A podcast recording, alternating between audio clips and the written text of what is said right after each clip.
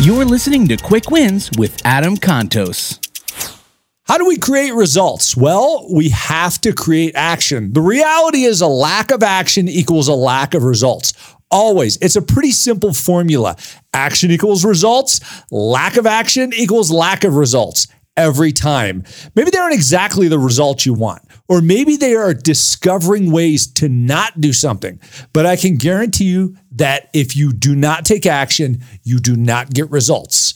That's your quick win for the day. Thank you so much for joining us for this quick win. We release full podcast episodes on Wednesdays and quick wins every other Friday. For more great content, head over to startwithawin.com. And until next time, stay positive, make the best of every situation, and keep winning.